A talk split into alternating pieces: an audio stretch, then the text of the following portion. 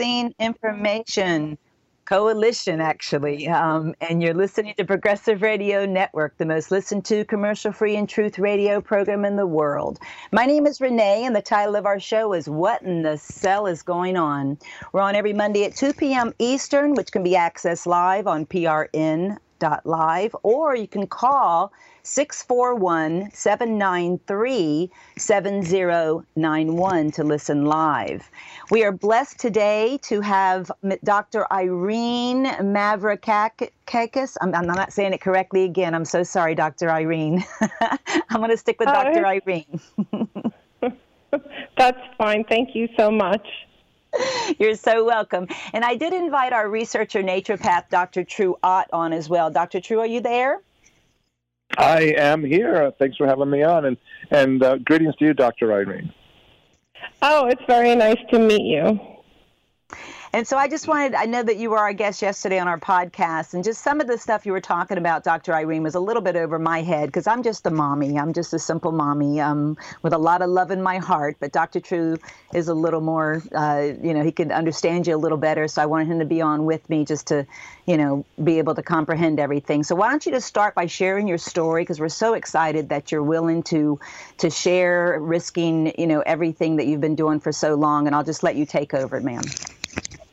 Right, and of course, I have to premise the conversation by this is not intended to be medical advice. This is just for informational purposes and some of my own hypotheses and theories as it relates to um, various topics, including viruses, immunology, and vaccines. And people should ask their own medical providers for advice.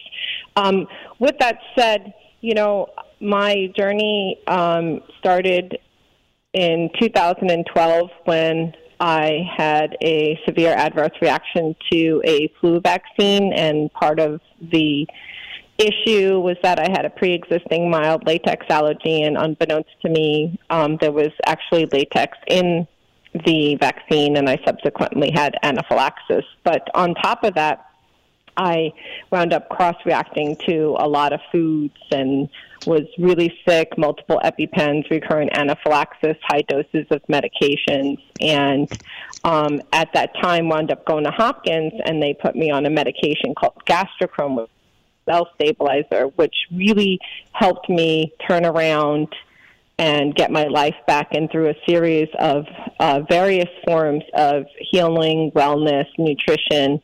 Um, 10 years later, I take no medicines and have gotten 95% of my foods back, including peanuts. Now, that's a 10 year road.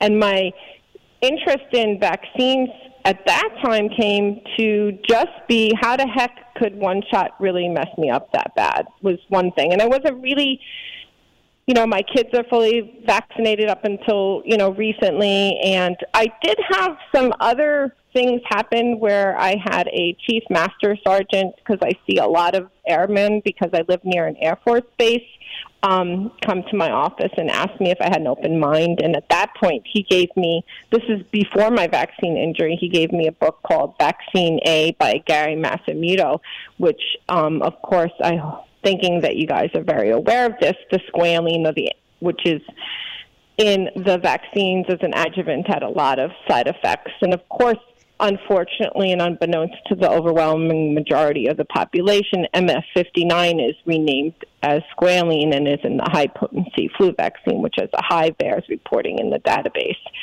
So it's been a long road for me, um, but I consume a lot of information, and I just started to understand because my issue was allergy and anaphylaxis, and I had underlying genetic susceptibility. I had anaphylaxis at four years old. So, you know, that's what happened to my immune system in combination with some other problems uh, for sure. And um, I just tried to figure out how that could cause anaphylaxis. And there was a couple of parts in my journey that are super important that I'd like to discuss that give us an epiphany as it relates to the cytokine storm in the flu and COVID vaccinated patients that is ongoing today. And I think that is something that I really think more people need to understand. And that's my area of expertise as it relates to my side research that I do. Um, so, you know, I was trying to understand anaphylaxis and I was trying to understand what the ingredients were in a vaccine, and I didn't know how to find out what the ingredients were. Um, so I finally found the language, right? It's adjuvants and excipients. And you can actually look at the ingredients in the current vaccine schedule by Googling, you know, CDC vaccine adjuvants and excipients from the CDC. Not all adjuvants and excipients are actually listed in there. Some of them are proprietary. And then my other um, epiphany was finding this book called Vaccine Adjuvants by Derek T. O'Hagan and that lists all the other adjuvants and excipients currently used in the United States. Because I was trying to figure out how I could be so allergic and so anaphylactic. And the first epiphany was I stumbled upon this lecture by Charles Richet, who in 1913 won the Nobel Peace Prize for coining the term and understanding the concepts of anaphylaxis. And he was doing some experiments and noticed after repeated injection that, you know, these animals die. And what his Nobel Peace Lecture describes, which is just a wonderful read if anybody wants to fully understand, is that injection of an organic substance, latex is a rubber tree plant, and food particles and any other organic substance creates sensitization which makes you have IgE, immunoglobulin E, and that immunoglobulin E hangs out on your mast cells and waits for subsequent exposure. And so that concept is really important because, you know, we're really not supposed to have legume oil, milk protein, and latex and other substances injected into us because it bypasses the natural route. Just think when you have a baby, you introduce foods orally slowly, right? And, you know, so the idea of having all these different substances. So why is there even adjuvants and excipients in the vaccines? Because actually dead virus is not really something that produces a good immune response that they want for the concept of mimicking natural immunity by producing these vaccines. So that's the reason why all this other stuff is in there. Some of the stuff actually I don't understand is in there, right? So then I developed this hypothesis that anaphylactic allergies have their origins to some extent in um, food antigens that are in vaccines because I saw on the CDC listing that there's milk protein, which can cause the milk allergy, and some other substances that can lead to various, you know, allergies, including, you know, all this new beef allergies and things like that. But my mm-hmm. hypothesis had a hole in it because I couldn't find peanut. And as the vaccine schedule quadrupled from 1986 when they removed product liability through um, the law that needs to be repealed, H.R. 5546. And I finally found it in this book by Derek Hagan four years later under adjuvant subtype vehicles. It's on page five of the book. Water and oil emulsions, vegetable oil, parentheses, peanut oil. Hmm. So there is peanut oil in the vaccine adjuvants and excipients. Like, just think about it. Like, everybody's kind of allergic to the same stuff. I'm not saying it's the sole cause. This is a hypothesis. But, you know, in the 1950s, they put cottonseed oil in vaccine adjuvants and excipients, and the pediatricians were like, take this stuff out. Everybody's getting allergic to this stuff. And they listened to the pediatricians and they took it out. So I think, you know, a one year old who's anaphylactic to peanut didn't eat his way to it. And there's other confounding terrain based and naturalistic concepts. But in general, no one's anaphylactic to grass or plastic. There's a difference between allergy and anaphylaxis. Anaphylaxis actually occurs, according to Charles Richet, because we're trying to rid our body of something foreign. And it correlates with the concepts of vaccines in general, right? Because they are seeking to mimic the immune response by injecting this dead virus, which produces B and T cells and all this stuff, so that when you subsequently see that antigen, you know, you're going to mount an immune response. But if you inject peanut, you develop IgE because that's the immunoglobulin assigned to organic material for whatever reason. And so the drug for me that saved my life is something called gastrocrom, which stabilizes mast cells and saved my life And so there's another research article as it relates to flu vaccine. It's called Flu Vaccine Causes Dengue Like Illness. And it was a British Journal of Medicine article, April 2018 and they were looking at death in the flu vaccinated population and they found that they have IgE to the flu viral antigenetic structure and the people that are dying of the cytokine storm are actually in anaphylaxis which makes sense right? Because all an RNA or DNA viruses is a sequence of ATAG or U if it's if it's uh, ribonucleic acid, and it's injected into you, and you're going to make IgE as well. And then when you subsequently get exposed to it, you're going to have a cytokine storm that's IgE mediated.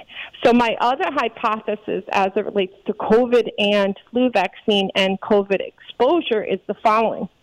The antigenetic structure of COVID is very similar to few reasons, but also because there's an article from the Department of Defense in 2018 that demonstrated that flu vaccine increases coronavirus susceptibility by 36%.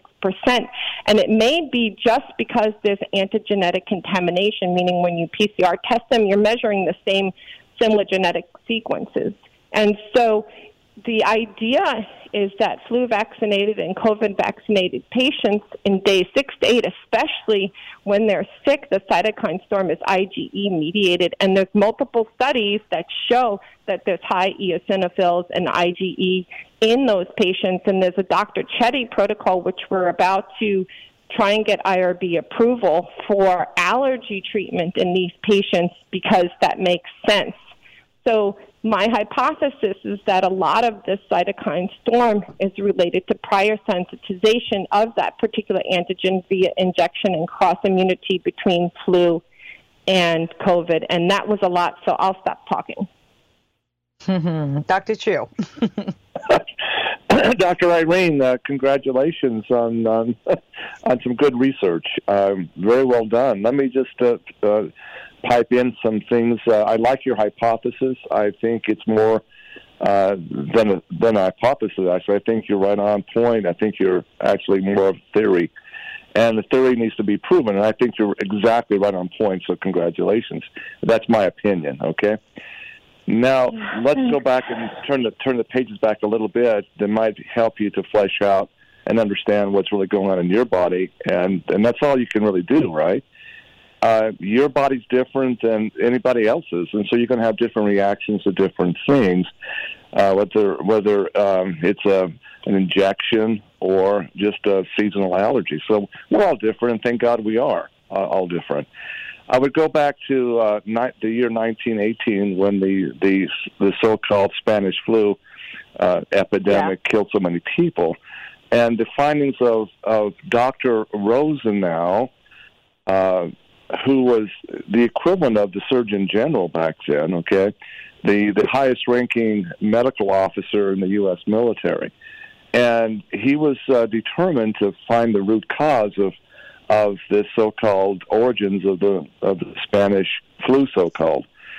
Uh, mm-hmm. Doctor, the, the doctor's uh, reports were actually published in the New England, New England Journal of Medicine and created quite a stir, and, and yet it's been hidden in so many of the medical mm-hmm. literature and, and what's been taught in the um, the medical schools actually, which is basically just shoots a, a completely a big hole in the so-called germ theory of disease, which is just that a theory. Uh, and, and a bad one at that that's been totally disproven by Rosenthal, Rosenau and others. Okay, in a nutshell, Dr. Rosenau said, "Well, he he he believed in the fact that this was uh, this this influenza, as it was called, was transmitted via you know air droplets, via even you know people sneezing and coughing on each other.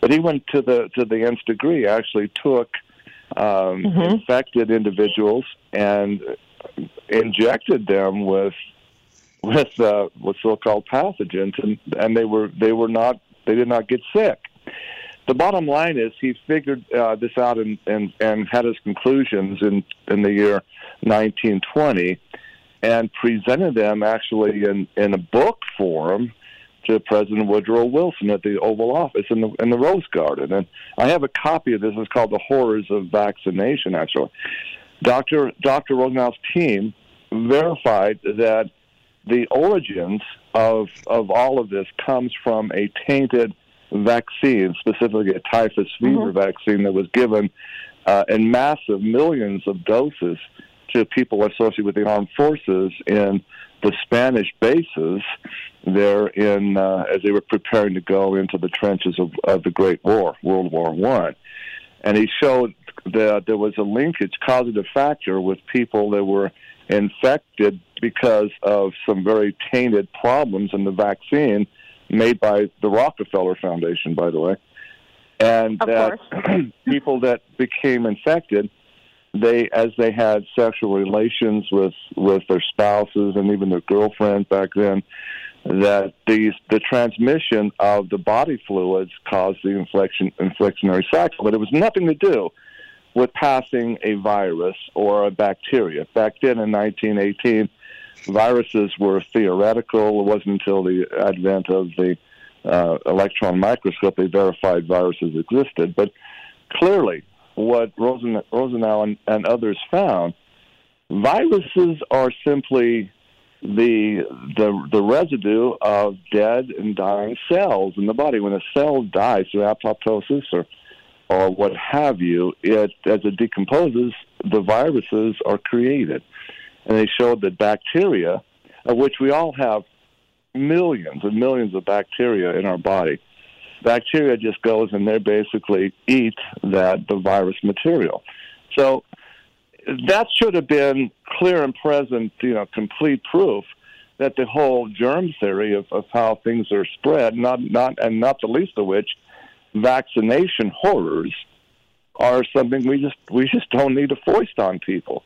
But you see, there's no well, money in truth. It seems.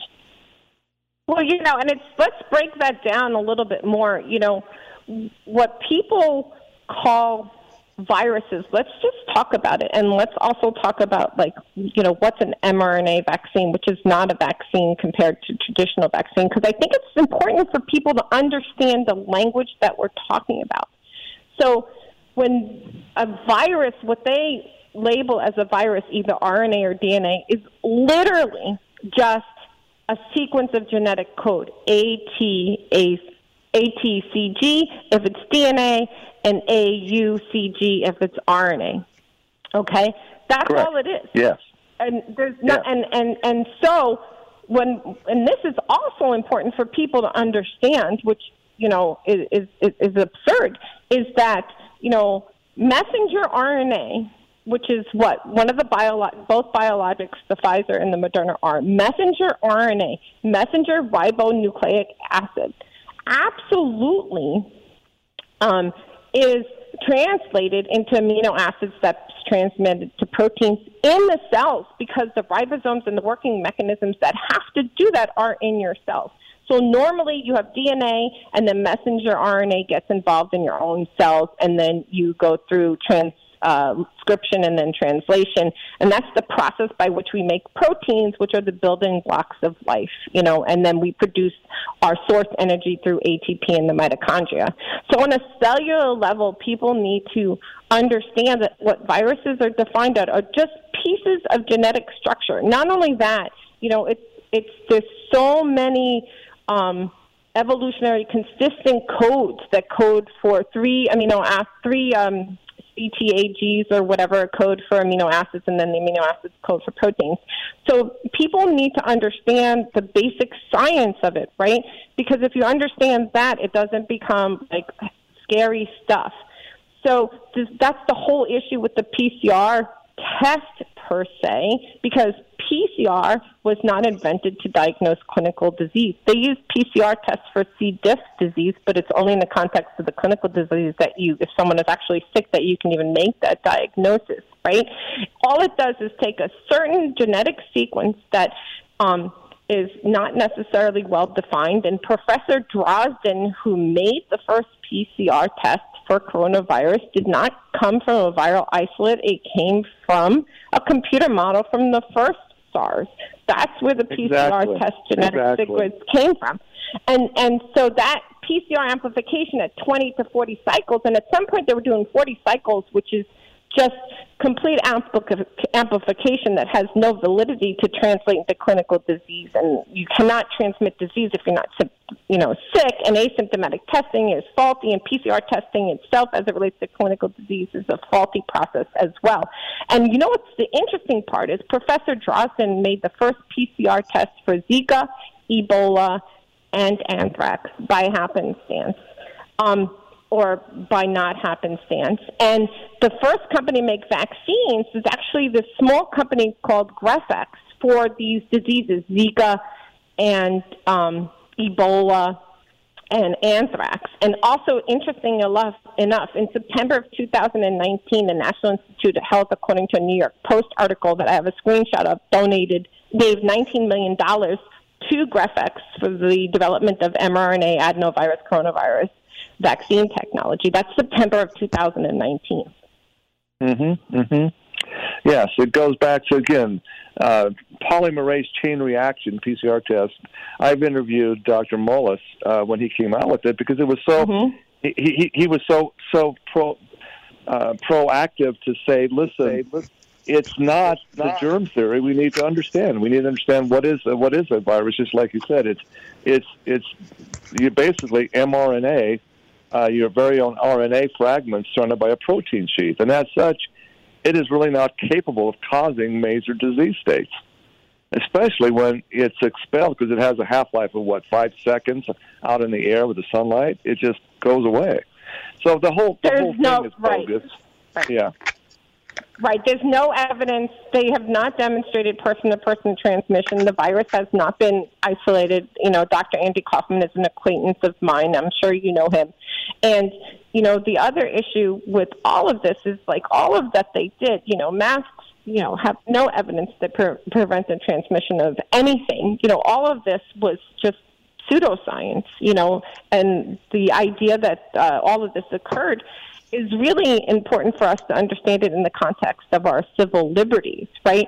So people get mad at the CDC, and I am frustrated with the CDC as it relates to their recommendations, but they're not our governing authority. They make guidelines, and it is true that since the law that was passed removing product liability, um, HSS and no other organization, according to the ICAN FOIA request, have done any safety studies on the current vaccine schedule, even though that was mandated by the 1986 law that removed product liability and established the vaccine adverse reporting system and the healthcare compensation fund, for which $7 billion was already paid out before COVID, for which the Lazarus report said only 1 to 10% of adverse events are even reported, right? But the CDC is not our governing body. It's, and it also is a private um, uh, has private funding from the CDC Foundation, and the CDC Foundation receives funds from the foundation arms of the pharmaceutical industry, including others, which is strange, like TikTok and all these other weird entities that donate money to the CDC Foundation, which donates money to the CDC. But you know, when people ask me, you know, how did this happen? I tell them, you, you, we the people complied, and governmental agencies, doctors, businesses, politicians complied with a recommendation from an organization that you know has questionable funding and a questionable agenda or just simply don't know. I don't know what the issue is. So we can be upset with the cdc because their recommendations you know seem to have no depth to the research behind them. But they didn't have the authority to lock us down and mass mandates lockdowns forced COVID testing and forced to course vaccines are all medical procedures, and we all should have informed consent, which should be where we have disclosure of the risks and benefits, and none of this should be tied to our ability to have life, liberty, and the pursuit of happiness. And the issue with this whole situation is that we have quintessential government interference with the 1986 law because if they didn't have product liability, then it would be shown that these adverse reactions are occurring all along because of the fact that they're hitting in federal vaccine court. And so I think that law needs to be repealed, and I think, you know, we need to lawyers have at it. But, you know, the other issue is that we also have these coercive, monopolistic governmental entities that don't have, you know, competition amongst the people that are making these decisions. And we kind of have, you know, vaccine and epidemiological ideologues, which are very similar to war hawk ideologues that can't see outside their own bubble. Yeah, I got to tell you this also. When when this uh, all came down in in, uh, in early 2020, a lot of of my I have, I have quite a few friends and Native American friends on the Hopi and Navajo reservations in Arizona, and they were very concerned. They were my friends. They were calling me. There was a a, a much higher incident, statistically speaking, of what they were, of course, calling COVID 19 on the reservations. In fact, as I go down to Tuba City to meet with uh, the officials down there, it was it was surreal. It was uh, completely almost military style lock, lockdown.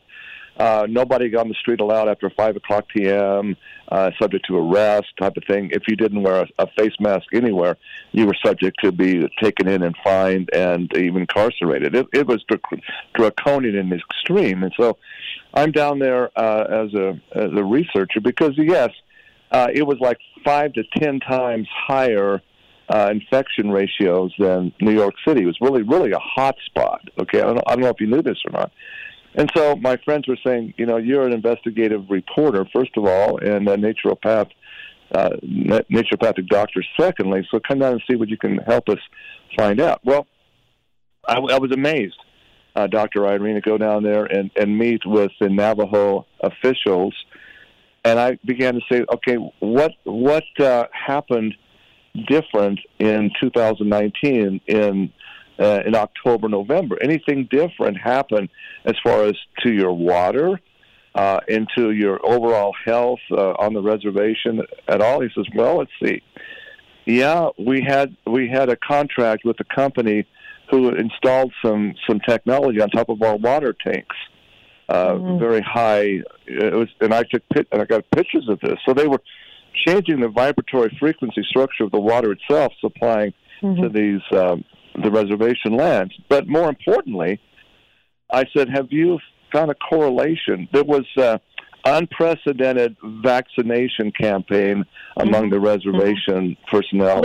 Uh, mm-hmm. That they came out with a new quadrivalent influenza mm-hmm. vaccine, mm-hmm. specially mm-hmm. designed for for yeah. the Native American population. And for the first time ever, the Bureau of Indian Affairs came out and uh, if you as an adult uh, took took the vaccine uh, willingly, you were giving a three hundred dollar voucher to the trading post. You can buy anything you wanted there. Basically, bribing people to go and take this shot and uh, a quad, a quadrivalent vaccine. And I said, could you give me copies of? If you have any old vials, any any circulars? Uh, this is uh, the the headquarters in Tuba City, right? And they began to say, "Well, well, we'll try, but it's you know this false campaign." And I said, "Find out if you can." How many people that were hospitalized and or died from COVID-19 if you find even one that had not received this quadrivalent vaccine, I want to know about it. And they looked right, at me like, exactly. Wow. Um, right, because the, the, the, to my chairman, hypothesis. yeah the chairman of the of the reservation was stunned, and he came back and he talked to his to his people there. He came back and he said, "Are you saying what I think you're saying?" I said, "No, I'm not saying it. I'm just saying there's got to be a cause and effect. Okay, let's look for the chain. Now we can we can dispose of this if you have people sick and dying that had never been associated with anybody va- uh, vaccinated or in the household, but because of you know, if a husband gets the vaccine and the wife doesn't, comes home and has in the next 72 hours, they can be infected as if they got the shot themselves. So we got to see if it's in the household. This is investigative journalism, right? And I tell you, uh, uh, 72 hours later, I uh, it was almost they were ready to put on the war paint and go uh, attack people. I mean, it was clear that there was a cor- correlating factor, and yes. uh, my goodness, yes. yeah, yeah, so there you go. There's an article from 2018 from the Department of Defense that shows that there's increased coronavirus susceptibility by 30. And in that article on Tabor five is the raw data, right? And so that's exactly the thing. Remember, in the beginning of the pandemic, when they when the British statistician predicted that we were going to have billions of dead and diseased people, the people that had COVID in the beginning were the people were nurses, military, and nursing home patients, all heavily flu vaccinated. Not even that. Remember, California and New York are heavily flu vaccinated and other vaccinated because two years before they provided, um, they passed very draconian anti-medical freedom laws that removed medical and religious exemptions, uh, except for the most extreme cases. And the governors made hydroxychloroquine, zinc, and ivermectin um, unavailable, which are profoundly safe and effective. Of course, those medications being safe and effective was a whole other can of worms because you can't get EUA approval for a vaccine if they're safe and effective medications, right? So that is the case, right? That study shows increased susceptibility probably because of antigenetic contamination and also, you know, the other issue is I studied the Italian city. You know that Italian city where they had all these dead people, like 70% of the people or 50 to 70% of people in the small Italian city, Bologna or something like that, in the beginning. I had an Italian friend of mine translate flyers and articles from there, and it turns out that they had a mass uh, pneumonia and influenza and other vaccination campaign right before that. Right there, you go. And so, and so what's what's funny, and I'm, I'm just I don't want to interrupt you, but but yeah, the the the rest of the story is just like you said in that place in in uh, in Italy. It's the same thing here. The the densities there there was See, first of all, you got to remember that, that that we're talking about a, a wide, isolated group of people here. The Navajo mm-hmm. Reservation and the Hopi Reservation is uh, huge and and and very uh, low populated areas, but they had specific hot spots where they were really concentrated. There was no international airport there. There's no travel. Nothing fits the model of the CDC on how to, you know, how this infectious disease is formed. That's that's the first big uh, red herring question mark that I saw. How is this possible when you're you're a hundred miles away from a, a, a center of population and you're isolated by yourself out there? And and here is you see these these things coming out that there's these these waves. Now the the people that got sick and died all were in a certain area that just happened to be a spot where Nancy Pelosi's family were trying to get the Navajos off of that land because of the uranium deposits they were trying to mine out of it. Isn't that just interestingly questionable to me? I say yes, but oh my God, this this mm-hmm. does, does not fit any of the infectious disease models. So it has to be a. It was either injected into the water people drink, uh, uh, drinking some some kind of a toxin that was that was given there, or frequency vibration energy, or direct injected into the body via via contaminated vaccine, or or a combination of both. And that's exactly you know it's not to me it's not a hypothesis. To me, it's if I were to go before a jury of my peers and show them the evidence, I think they would convict on this. Well, yeah, because those anyway. two articles that we have, the BMJ article that talks about you know the dengue like illness and the IgE, and actually um, a lot of the studies are showing in the COVID sick patients at day six to eight, they have high e- IgE and mast cells and eosinophils. So, you know, there's a lot of validity to it. And of course, they just did this massive flu vaccine campaign and COVID vaccine campaign in the fall. And now we're having, you know, we're just literally injecting sequences of DNA that we're subsequently measuring on the other side on the polymerase chain reaction. I mean, it's just ridiculous. Yeah, and so uh, all we really can do, Dr. Irene, and I was told told Renee this so many times, being a guest on her show. Uh, all we have, all we really can do is we the people is just inform. Uh, golly, we don't have a printing press in our basements to churn out uh, billions of dollars to to to basically control the media and all the TV shows and all the talking heads and and the medical schools we're, we're literally a David against a huge Goliath. But you know, all we can do is tell the truth and and show what common sense dictates. This is not natural. It's not normal. These vaccines do not belong in our body, and and most people innately understand that, but they can be programmed and brainwashed, if you will, to do something totally ridiculous. In the case of the Navajo and the Hopi, get paid in vouchers. They can buy all kinds of, of fire water if they need to. I mean, most people, I hate to say this, but it's the truth, took their $300 vouchers and, and loaded up with, with spirits, uh, which is not well, good yeah. either. But it's a well, sad because situation. Most doctors, totally. But, sorry, yeah. Sorry, I didn't mean to interrupt you. Go ahead. No, I just I, I, it it makes me emotional uh, knowing you know these Mhm. people live off the land. Most of them don't even have indoor plumbing. Uh, Mhm. They really live live uh, Spartan lifestyle, and they're good people. I mean, they they they have a small garden. They subs- they subsist off, and they have uh, a few head of sheep. Um, some of them have larger larger herds, of course, but that's what they've done for literally centuries.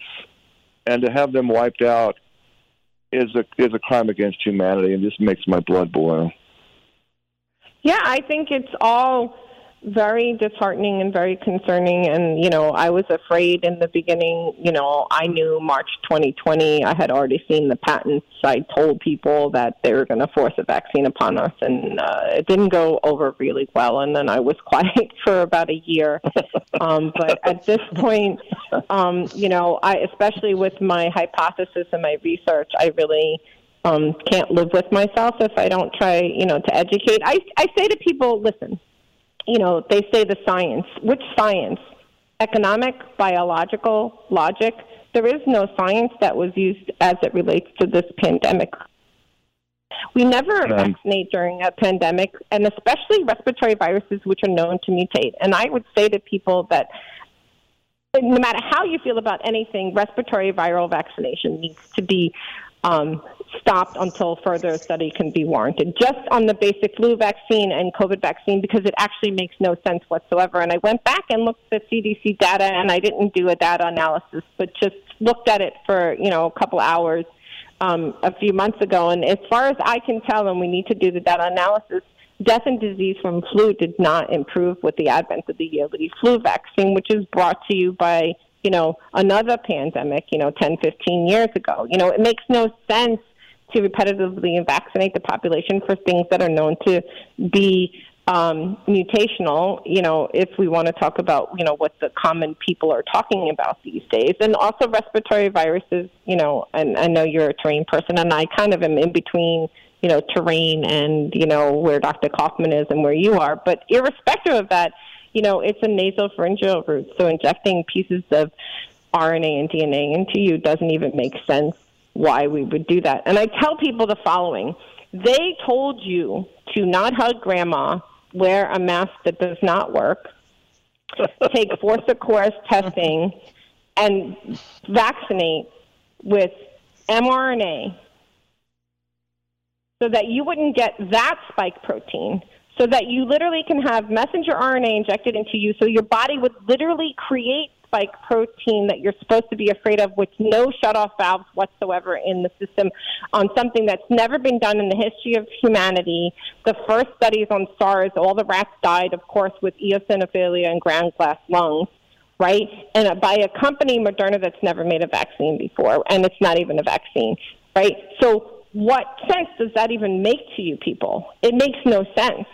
But we have to understand to- that this is just myths and uh, you know misunderstandings and and bad science and money influence and short-sightedness.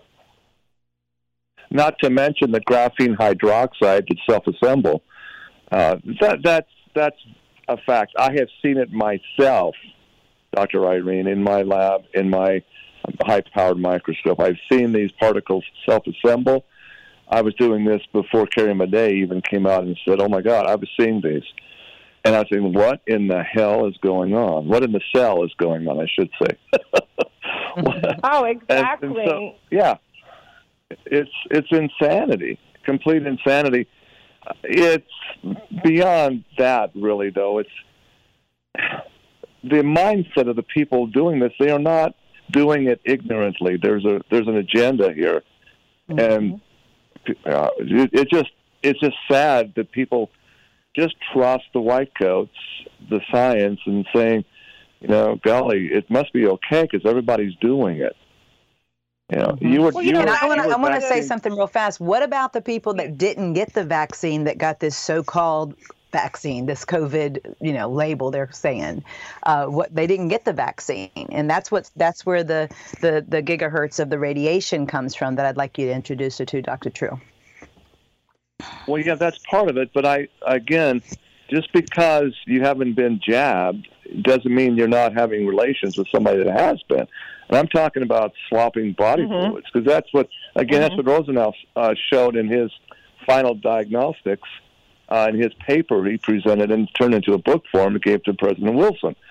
Look, it's it's once you've got a contamination running rampant, and you you have sexual relations, even doesn't even have to have to be uh, that as much as even kissing deeply. Okay, can can do some things that cause this uh, to actually um, multiply like a snowball rolling down a mountainside. And that, should, frankly, should have been what you know stopped this whole nonsense. And and if if I like what you said, Doctor, I mean, we the people needed to stand up in the 1920s and say enough is enough, and and disenfranchise these these toxic poison manufacturers. But it didn't happen because why? We were in the Roaring Twenties. Everything's good. Lots of money flowing around. It's it's happy times are here again. See. Well, yeah. Exactly. So we really do. Um, good. Go ahead. Um, yeah, I think that, like you just said, you know, we the people, but we the people still have the ability to you know, I believe, take control of our economic, political, and you know, science-driven lives if we can get people, you know, to understand um, what has happened to us. And I still, I'm not a big uh, conspiracy person. I believe that we can explain all of this based on ideologues, ideologues, vaccine ideologues, um, myths, misunderstandings, money mongering, and uh, ignorance. Um, and, um, you know, I think that the light needs to be uh, shown on all the players um, as it relates to what happened. Um, but before, I wanted to ask you about SM102, which is in the Moderna vaccine. Do, do you want to talk about that? Have you? Certainly, we, we sure can. I uh, we can go there. The the adjuvants and all the additives that are put in I, I just want to go across the board to all vaccinations, actually. If you look at mm-hmm. those, and this is what uh, Renee has done such a great job in doing, is listing, listen, informed consent, right? Look at all this this stuff from, I mean, it affects people's hormones powerfully. Mm-hmm. So, I mean, you know, we're not even talking about about the the the the bad jabs. I mean, the, the gene altering jabs. I mean, just regular run of the mill. That you know, kids are are being injected uh, dozens of times before they're even five years old. And what's happening in the hormonal structures? I, can, I just want to say this out out and out. When you affect the hormones, you affect their ability to to identify as a gender. I mean, when you start questioning, well, I'm I'm sexually aroused by a man, if I'm a man, well, that doesn't happen naturally. It's not put in there by our by our Creator. He doesn't make mistakes. Doesn't put a female body, okay, uh, a female spirit in a female body or a man's body. It just doesn't happen. It takes man to mess that up through the adjuvants, and that's what's happening big time. So it's a well, yeah. across the board. Yeah. Yeah. Go ahead. Well, yeah, you can take that a couple of more steps forward. First of all, you know, there's remnants of fetal uh, DNA in uh, some of the vaccine adjuvants and excipients, MRC5 and WY3. That's listed in the adjuvant and excipient list. And the latest substrate actually is Walvax, um, which um, was made in Wuhan, China. Um, so that's a whole other can of worms. But what you have to remember is if you inject fetal uh, if there's remnants of fetal DNA and all these, you know, the United States has, you know, the largest vaccine schedule, so it's like, you know, four to five times most other countries. And, you know, people will say causation and, you know, correlation doesn't equal causation, but, you know, it does warrant further study, except that they never studied it because, you know, why would we? Right. Um, but if you've got extra X and Y chromosomes repetitive being injected into both pregnant mothers and babies, right? Those extra X and Y chromosomes have, you know, potential ability to um, influence the hormonal milieu of the developing fetus. Because back in the day, I'm 55, we never vaccinated. You know, it's considered pregnancy category C. That's a whole other can of worms. But so when the baby is in utero, right? All babies are female until they get a hormonal exposure that creates the development of uh, the male female fetus uh, embryologically, but also the developing brain is exposed to a certain hormonal milieu that identifies them as self and identifies attraction. That's all stuff that occurs in the early years. So if you're injecting mm-hmm. hormones and extra X and Y chromosomes, that are remnants of DNA that are in the adjuvants and excipients that are literally listed in the adjuvant and excipients list, you see that as humans we become chimera, right? And so you might have some expression of these extra X and Y chromosomes and the magnitude of vaccinations that occurs in the United States, right, where it's 70 plus doses, and you compare it to Finland and Sweden, which are like less than 10 doses, none of them mandatory, and they don't have you know, overwhelming majority of, you know, autism and autoimmune conditions and all of this allergy stuff and all this other stuff, you know, of course, no one has bothered to study it. We know that for a fact.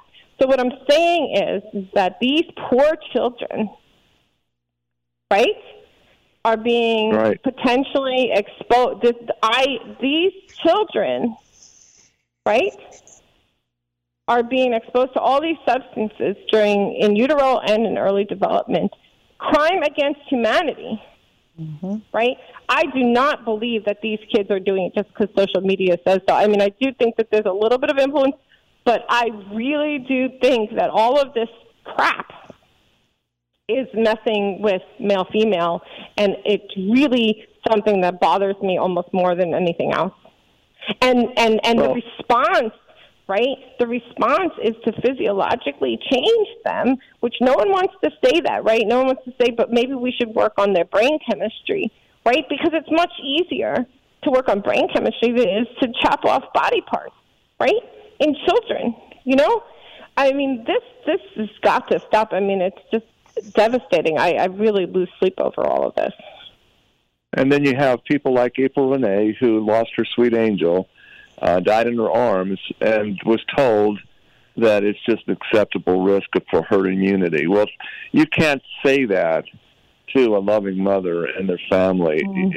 It's just it's the highest crime and misdemeanor I could think of, and and this is why you know hats off to April Renee for de- donating much of her adult life now to to spread the word. She was like she says often, she's just a you know loving mother who had who trusted the white coats, thought it was doing the right thing for her little one. And no, it's not the right thing. Never has been, never will be. That's our message. I'll let I'll let right, Renee exactly. speak for trust in, and to trust in our Creator and and realize, like I say all the time, a broken arm or a cut in the finger, the body knows what to do innately. Our master physician is, uh, you know, is you can't perfect perfection, and that's what unfortunately the drug companies, you know, indoctrinate the doctors to believe. You know, they they lead them to believe. I've learned most of them aren't believers. That's why I'm so blessed to know that you, Dr. Irene, have accepted our Savior because at least you have yeah. His Holy Spirit to be able to see beyond that indoctrination because it, it's a it's an indoctrination to make you you know the medical doctors feel that they are God instead of realizing that we only have one and one only and the body knows what to do. You don't have to poison it, bypassing his innate fever and vomiting and diarrhea right to the bloodstream with all these toxins that, that begins within three hours of birth with a hepatitis B vaccination you know and then and then the amount of vaccines they're giving them. But uh, like i said yesterday on the podcast I, I'm, I'm surprised they're even calling this covid jab um, a vaccination because it's not even. I mean, it's so it's it's literally damaging our DNA. It's literally taken over. You know, it's taken over. It's turning us into robots. Is what it's doing. And uh, I mean, I, it's just an amazing journey I've been on because I was the victim of all victims. Uh, I held my baby girl down, you know, thinking I was doing the best thing for her, um, and allowed them to poison her, even though I was warned by her dad you know, we should look into the vaccines. And I, w- I told them I'd never be negligent and not vaccinate my child. And that's most people out there. We don't know. And that's why it's so important to get the truth to people, get the education to people so they can make that informed choice to let, you know, to either let them poison them, them or not. You know, I mean, it's your choice. Do you want to, do you want to, you know, trust in our body and trust in our creation? Um, or do you want to allow, you know chemicals and and and and even the foods the gmos and the pesticides and everything that we put into our bodies the waters everything all the contamination that we're exposed to the chemtrails that we breathe everything compounding toxicities to the cells. And we're wondering why you know autoimmune is uh, you know a mm-hmm. regular name today when 40 years ago it was never even heard of you know autoimmune is just the body recognizing self from non-self and attacking again intelligence it's not a it's not a disease it's just the body doing its job that our creator designed it to do so um, I'm just so happy that you, Dr. Irene, are, are, you know, you didn't even tell Dr. True what kind of a doctor you are. So please tell him that. Right. So I am an interventional spine and musculoskeletal specialist. I diagnose and treat complex, painful conditions of the musculoskeletal and nervous system. And I do see some of the server vaccine injury patient population cases. I've I've been non-narcotic the whole time. So back in the day when they pressured us, you know, to put musculoskeletal patients on narcotics, I stood my ground and uh, I didn't fight back as much as I should. I was kind of quiet about it and you know, so this time around with what's going on, I really felt like I needed to kind of speak out. And, you know, I am so appreciative of the opportunity um, to be on this podcast. But I do want to say a few things. I, it took military guys and me to nearly die and be sick for 10 years for me to figure this out. And I read and block, right? And I'm kind of a type A person. What I'm saying is that doctors don't know they don't know it's not even in their frame of reference. I mean, and I remember my journey when people were saying there's remnants of fetal DNA, and I kind of made fun of someone on a Facebook post, and then I they're like, "Go read this," you know. So they just don't know. We didn't learn any of this in med school, and it's not an excuse. But what I'm saying is, look at what it took, and I was so so very sick for ten years for me to figure this out to mm-hmm. spend the time to read it. So it's not an excuse, but what I'm saying is people don't know. They just and it's so many articles and finding peanut was a big deal to find that in adjuvants. So I'm just saying that the best path forward in my opinion is understanding, education, patience, planting seeds, um, promoting freedom, informed consent, realizing that most of this is myths and understandings, realizing that for us politically, for us to have um, people elected who uh, value our life, liberty, the pursuit of happiness, the ability to have body autonomy, and the ability to make informed consent, you know, following the Helsinki Code of Ethics, the Belmont Report, and the Nuremberg Code. Um, and remember, in the end, it's all our choice. And remembering also that a lot of this has to do with economic freedoms and private businesses not being everybody employed, not everybody being home. So a lot of this all ties into our civil liberty, civil liberties and freedoms. So I think we have to fix all of that. we'll do it tomorrow, that's right. right, Dr. True? That, that's right. That's right. I'm going to have to close now because uh, somebody else is coming on in a couple minutes. Um, but we do have the podcast. I want to remind everybody on Sunday, uh, Dr. Irene, you've already agreed to be on it. Um, and Dr. True, if you're available, we can continue this and go even deeper. Uh, we'll have an hour and a half to be able to discuss this further. Um, but thank you both for taking your time with me today and sharing your wisdom with our audience. And we'll see you on Sunday, okay? yeah, thank you so much. Well. I really appreciate Thanks, okay. Dr. Irene. Pleasure meeting you. Pleasure meeting you. You're listening to Vaccine Information Coalition, and our shows can be accessed later on whatinthecell.podbean.com or on the front page of our vacinfo.org website uh, under the belly of the little boy flexing his muscles. We're on every Monday at 2 p.m. Eastern. Our contact number is 954 347 9671. To access our podcast on Sunday, you can call 520 525 8633, and the code to get in is pound 6399 pound, and that'll be at 3 o'clock Eastern to 4.30 on Sunday. So we'd love, and this way you can actually participate and ask questions to both of these wonderful doctors. Um, and uh, so definitely try to participate with us on Sunday. And uh, most importantly, we thank Progressive Radio Network for allowing us to give you this uncompromised truth. And ya bless.